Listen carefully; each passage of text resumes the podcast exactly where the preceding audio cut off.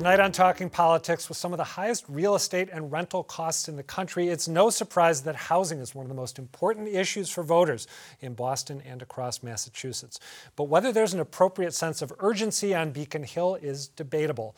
State Rep Mike Connolly and Symone Crawford, the executive director of the Massachusetts Affordable Housing Alliance, join me on some big ideas that still haven't become reality ahead.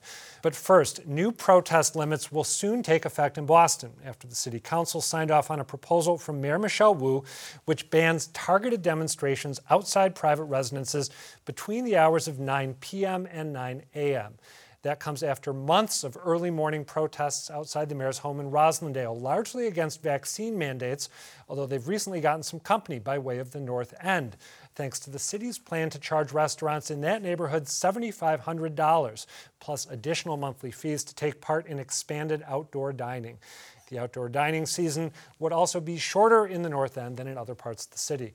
Mayor Michelle Wu attributed those differences to the sheer density of restaurants in the North End, which she says was cause for a lot of resident complaints during the first two seasons of expanded outdoor dining. But some restaurateurs have called the plan discrimination and threatened to sue. In response, the mayor met with the group over the weekend and announced a compromise plan earlier this week with hardship waivers that would allow some restaurants to pay reduced fees. But the compromise didn't go over so well with some of the owners. Neither did the fact that not everyone was allowed into the mayor's press conference, which led to this exchange that WCVB reporter Peter Eliopoulos posted on Twitter. So we only had so much room. Why don't we pick a bigger room? This is a tyranny, what she's doing. And she's doing it uh, behind our back. She has no right. Listen, this, folks, is not democracy, okay? Mayor Wu tweeted in response Let's be clear, we will not normalize harassment as acceptable behavior. When members of this group have taken part in the yelling outside my house, bullied city staff and fellow restaurant owners, there's no right to get inside and shout down a press conference Joining me to discuss all of this are Joan Vennochi, columnist and associate editor for the Boston Globe, and publisher and editor of the North End Post Gazette, Pam Donnaruma. Thank you both for being here. Joan, you wrote this week that there is an element of unfairness to what the mayor had suggested she was going to do vis-a-vis North End restaurants as opposed to restaurants elsewhere. Why do you see an element of unfairness? Well, Adam, I don't want to be the bad guy here, but by definition, the policy is unfair. The city is charging a fee to restaurant owners in one neighborhood of Boston. And I totally understand the impact argument. There are more restaurants there. That means there are more people, more crowds, more um, rats, you know, more trash, all of that.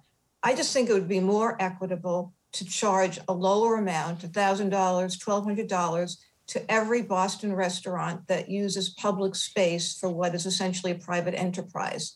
Do that instead of putting the burden on one neighborhood. Uh, Pam Donnaruma, one of the arguments that we've heard Mayor Wu make is that outdoor dining has taken a real toll on the quality of life for residents in the North End. The paper that you run, I believe, has been in the neighborhood for 127 years. What's your sense of how outdoor dining has affected life for the people who call the North End home? Well, the quality of life is walking down the street or driving down the street, taking your, your packages to bring them in the house, putting your car, you know, in a spot that's not there anymore. Uh, if you're driving, going around a corner, if you're walking across some street, uh, the trash, the dirtiness of, of the streets, uh, the noise, the noise is horrible. It's not just in front of the restaurants, it's going on the side streets when people are leaving the North End or coming into the North End. Um, it's a bad quality of life. If there's an emergency, if people need an ambulance, they can't get down the street because there's traffic. There's rows and rows of traffic all the time. Um, so you know, the North End is small. It, it's not Newbury Street, it's small. So I know that, that people in the North End who live there have to live with a huge restaurant presence, even when outdoor dining isn't going on. You've just described a bunch of problems. I want to make sure that I understand this clearly. Are you saying that, in fact, the problems are significantly greater for residents when outdoor dining occurs, as it has the past couple years. Oh yes, they're they're greater because the the, the traffic can't move because they're taking up the streets. I don't think a lot of people realize that you're dining on the street. You're not dining on a sidewalk because when they're on Newbury Street or any of those other big streets, those have triple sidewalks. We only have single or double sidewalks. And um, they've taken up part of the sidewalk to put the the restaurants have taken up part of the sidewalks to put their you know plates and dishes and all that stuff there but um, so it's it's made everything smaller you know little. I i walked on salem street one day last year and I, I actually got afraid because a car was coming and i had no place to go. I was just crossing the street. I couldn't go forward i couldn't go back but i couldn't go to the side because the barriers were there Okay. so it is difficult. I don't live here, but I sympathize with the people who do live here because the people on the outside don't understand what's really going on at 10 o'clock at night, at 9 o'clock at Yeah. night. Joan Vennochi, as we mentioned in the introduction, the mayor's made some changes to the plan that she had initially rolled out for the North End. Now there's going to be a sliding scale.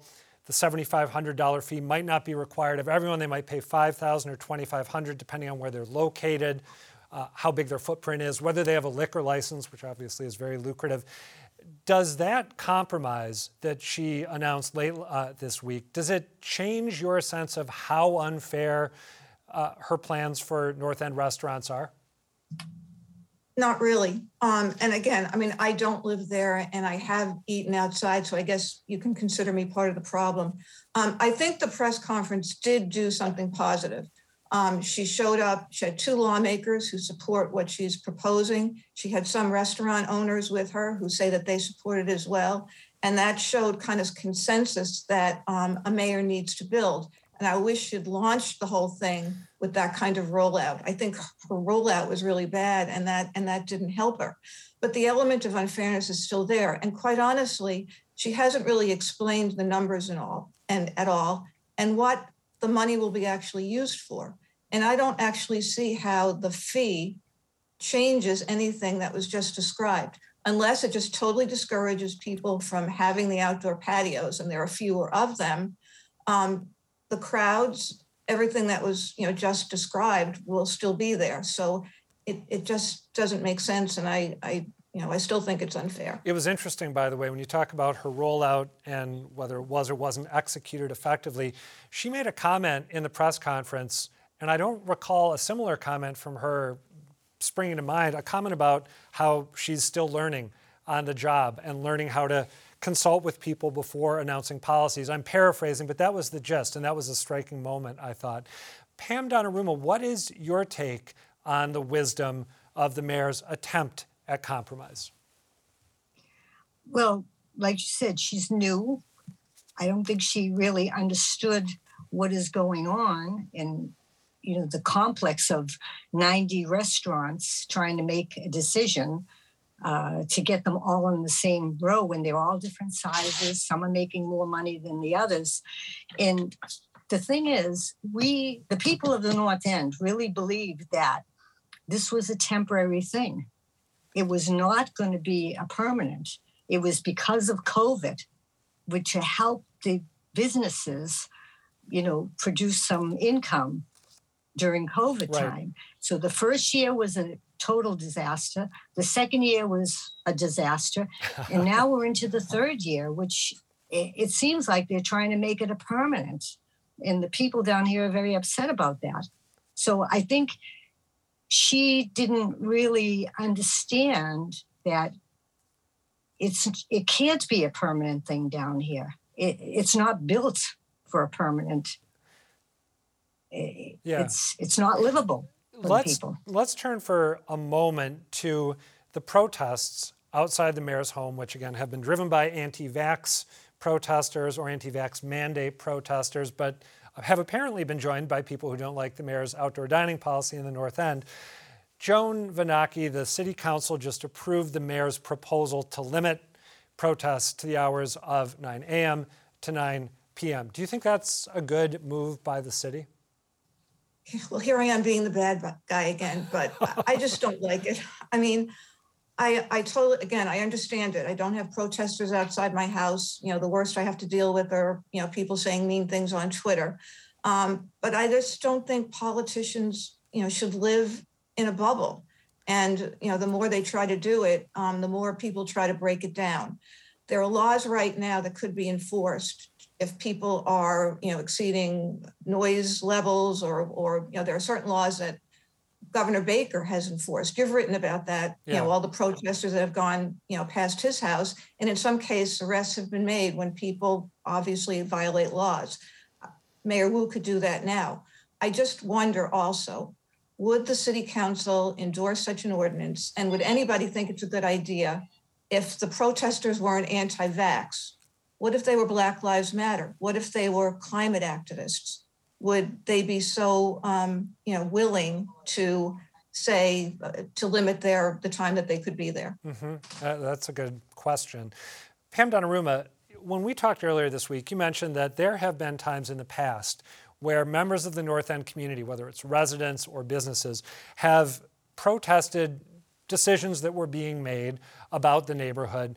And they've done it in a different way than the protests are playing out right now with Wu. Can you give me just one or two examples of past protests related to the North End?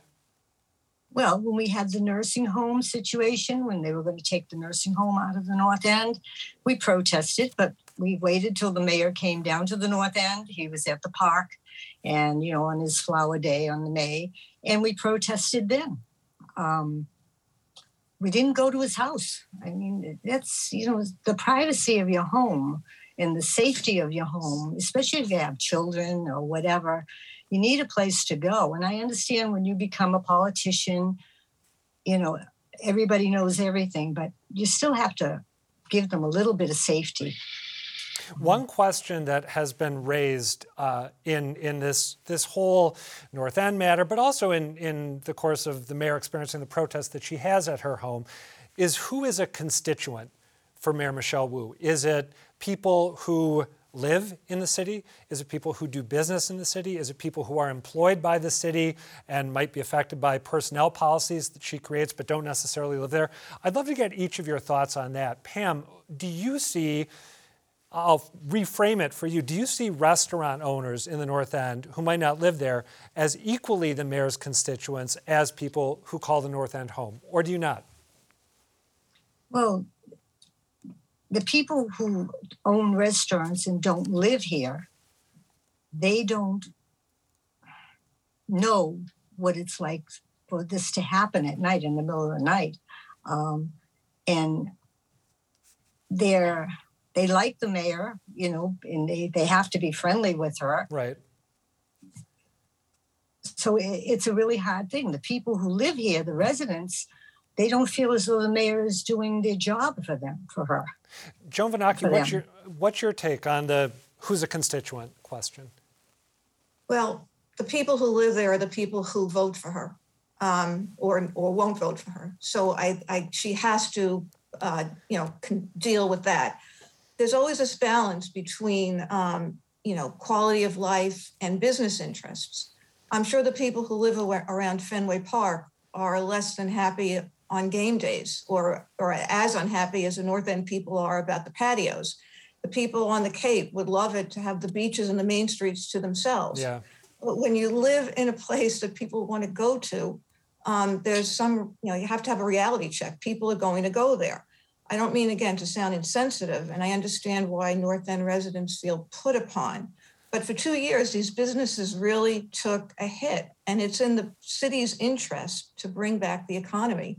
And that includes, in a big way, the restaurant industry. All right, we got to leave it there. Joan Vennochi and Pam Donnaruma, thank you both for talking this through. Next up, there's been a lot of talk about inflation in recent weeks with prices spiking at the grocery store and at the pump making it that much harder for families to make ends meet. But for years, another essential expense has been growing less and less affordable in this state housing. This week, we got a new look at just how expensive things have gotten. According to a Boston Globe analysis of the latest census data, this state has the third most expensive housing market in the country. The problem is especially intense in sought after spots like Boston and Cambridge, which have seen home costs spike by 50% since 2010. And the rental market is just as bad, especially in the Boston area. After taking a hit early in the pandemic, it has more than rebounded, recently hitting an all time high with the median monthly rent for a one bedroom in Boston, one bedroom, clocking in at more than 2700 bucks, according to a new survey from the real estate website Zumper. Nearly tying us, by the way, with San Francisco for the second highest rent in the US. You can see why Boston voters listed housing as their most important issue in the mayoral election last fall. But the city can't do as much to get a handle on high costs as the state can, which raises a question what is being done to tackle high costs at the State House and what isn't being done that could be. I am joined now by State Rep Mike Connolly and the Executive Director of the Massachusetts Affordable Housing Alliance, Symone Crawford. Thank you both for being here. Symone, let me start with you. Can you give me one example of something meaningful that has been done to help either provide more affordable housing or make it available to people uh, in recent years? And maybe one example of something big you'd like to see done that has not happened yet. Thank you so much for having us. And um, I just want to start off by saying uh, you just mentioned it. Massachusetts is the third most expensive state to buy a home. We have a supply crunch, and interest rate is rising, which is making it even more difficult for low to moderate income borrowers to buy. Legislators need to treat homeownership and housing in, a, in general as a top problem and to be more intentional in implementing solutions to fix it. Our supply is non existent. We need to build more homes, right? We need that affordability that help to provide down payment and closing cost assistance to help those that need it. We have a one time influx of funding from the America Rescue Plan Act. ARPA is where legislators need to start. We are all aware that the governor in his early term did not make housing a priority but that changed later on. And he, in fact, proposed $1 billion for ARPA funding to be spent on rental housing and homeownership, both buyer and supply side solutions. But so far, round one, we saw less than 50% of that uh, being allocated. We see that as a start, and legislators need to significantly build on that by honoring the governor's proposal or even increasing that number beyond the $1 billion. I just I want to reinforce something that you just said. So the legislature allocated half as much money for, did you say affordable housing or affordable rentals as the governor had requested? Affordable housing, both rental and home ownership combined. So okay. there's a portion that, of that, uh, less than half, that went to rental, and some went to um, public housing, and, and the rest went to buyer side and um, home ownership production. And as you note, those are uh, that's a one-time influx of funds rather than something built in that's going to be able to provi- uh, be provided again and again and again. Uh, Mike Connolly, that's Symone's take as an advocate from outside the state house. Can you give me, as someone who's in the building working on these issues regularly, uh, an example of something good that's happened in the last few years, and maybe one or two examples of things that you really think would help a lot, but have not yet been acted on? Sure. You know, we've passed the two uh, top priorities in terms of housing production. Uh, we passed the governor's housing choice bill into law recently. Uh, we also passed uh, legislation that would require multifamily zoning near transit, which is so important. You know, I represent Cambridge and Somerville We've added to our housing stock significantly over the past 10 years, but all around the Commonwealth, there are scores of communities that are on the commuter rail that in any given year, they may not permit any multifamily housing. So a lot has happened on that front.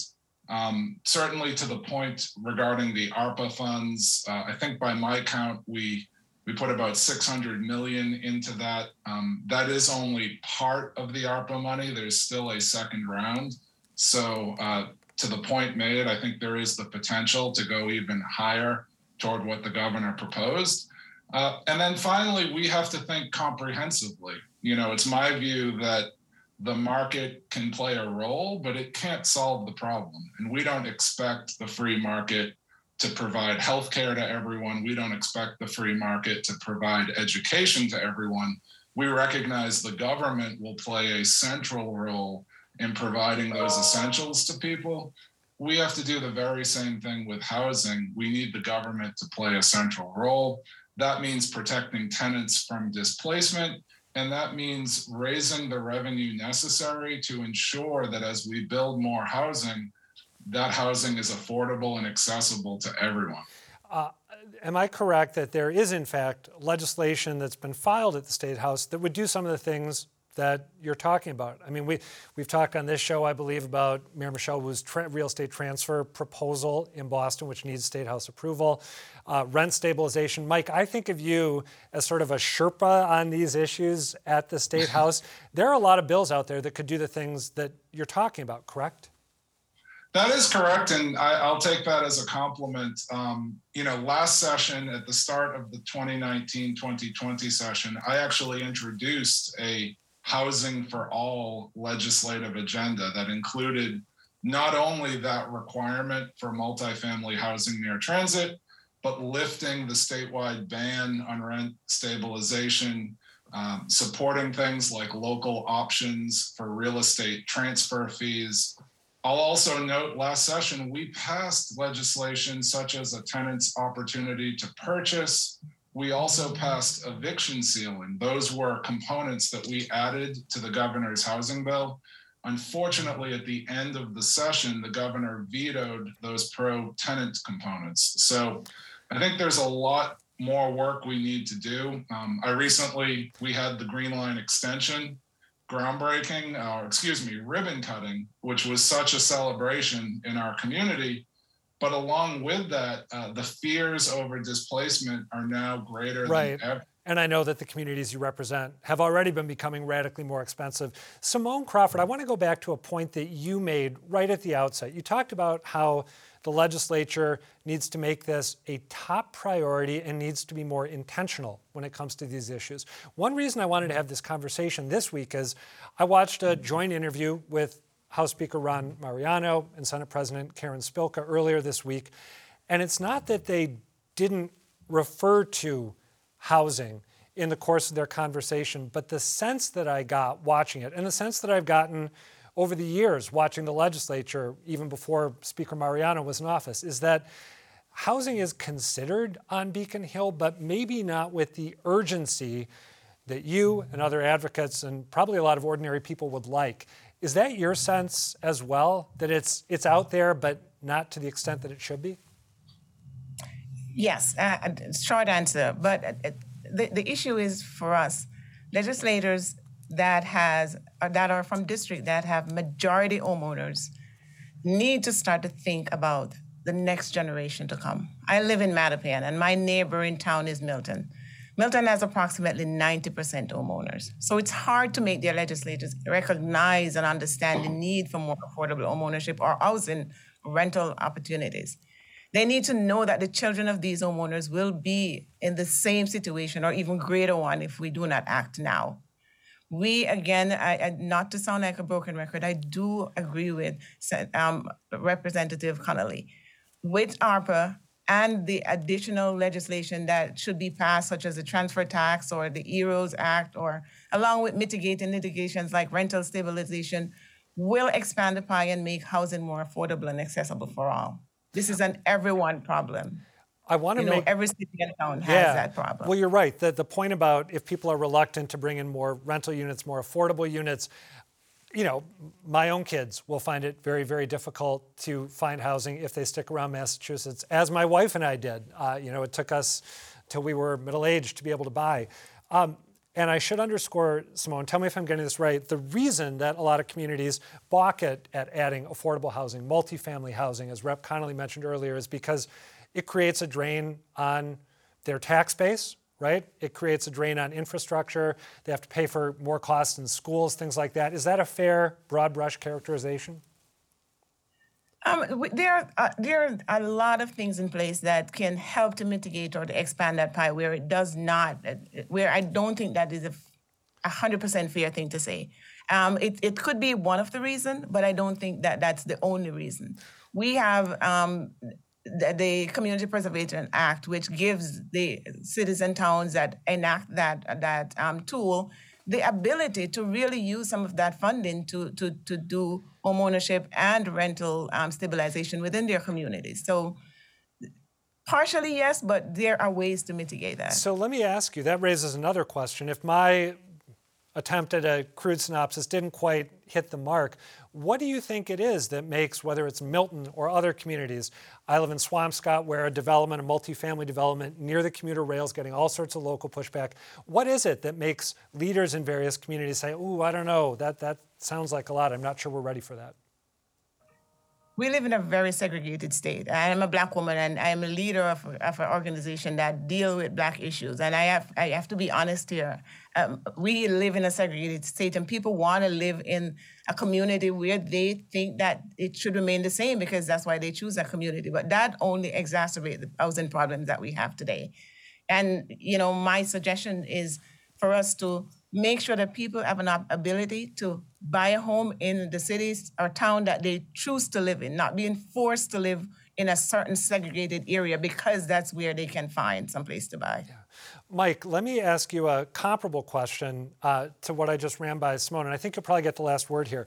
When you try to make the case for the ideas that you've proposed, the bills that you filed that you think would, would help on this front, what do you hear from your colleagues what, what do they say? And I'm not asking you to betray confidences unless you really want to. Why do they tell you they're maybe not able to support the ideas that you've put out there and others?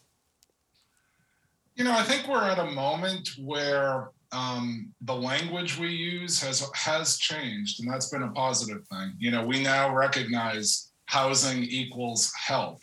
Mass General Brigham came out and endorsed our real estate transfer fee legislation, for example, mm-hmm. recognizing that connection with health. And so that is step one is changing people's perceptions, changing people's possibilities. And then step two is really that work we're engaged in right now, drilling into the details and wanting to build consensus. And I just want to throw in a word, you know, that we always need to um, keep in mind, and that is also homelessness. You know, people experiencing homelessness, family homelessness, has more or less doubled over the past decade, even pre COVID. And you think about the economic growth of the past decade and the fact that that's been the product is rampant homelessness. I'm glad. It, I'm glad you managed to, to mention that because, and we have to wrap up here, unfortunately, but that's a, in a state with the sort of resources that we have here, that's an unconscionable number. Mike Connolly and Symone Crawford, thank you both. Appreciate it. Thank you. Thanks for having us. That's it for tonight, but do come back next week. And as always, tell us what you think. The email's talkingpolitics at wgbh.org. The website is gbhnews.org slash talkingpolitics or you can find me on Twitter. I'm at Reilly Adam. For now, thanks for watching and good night.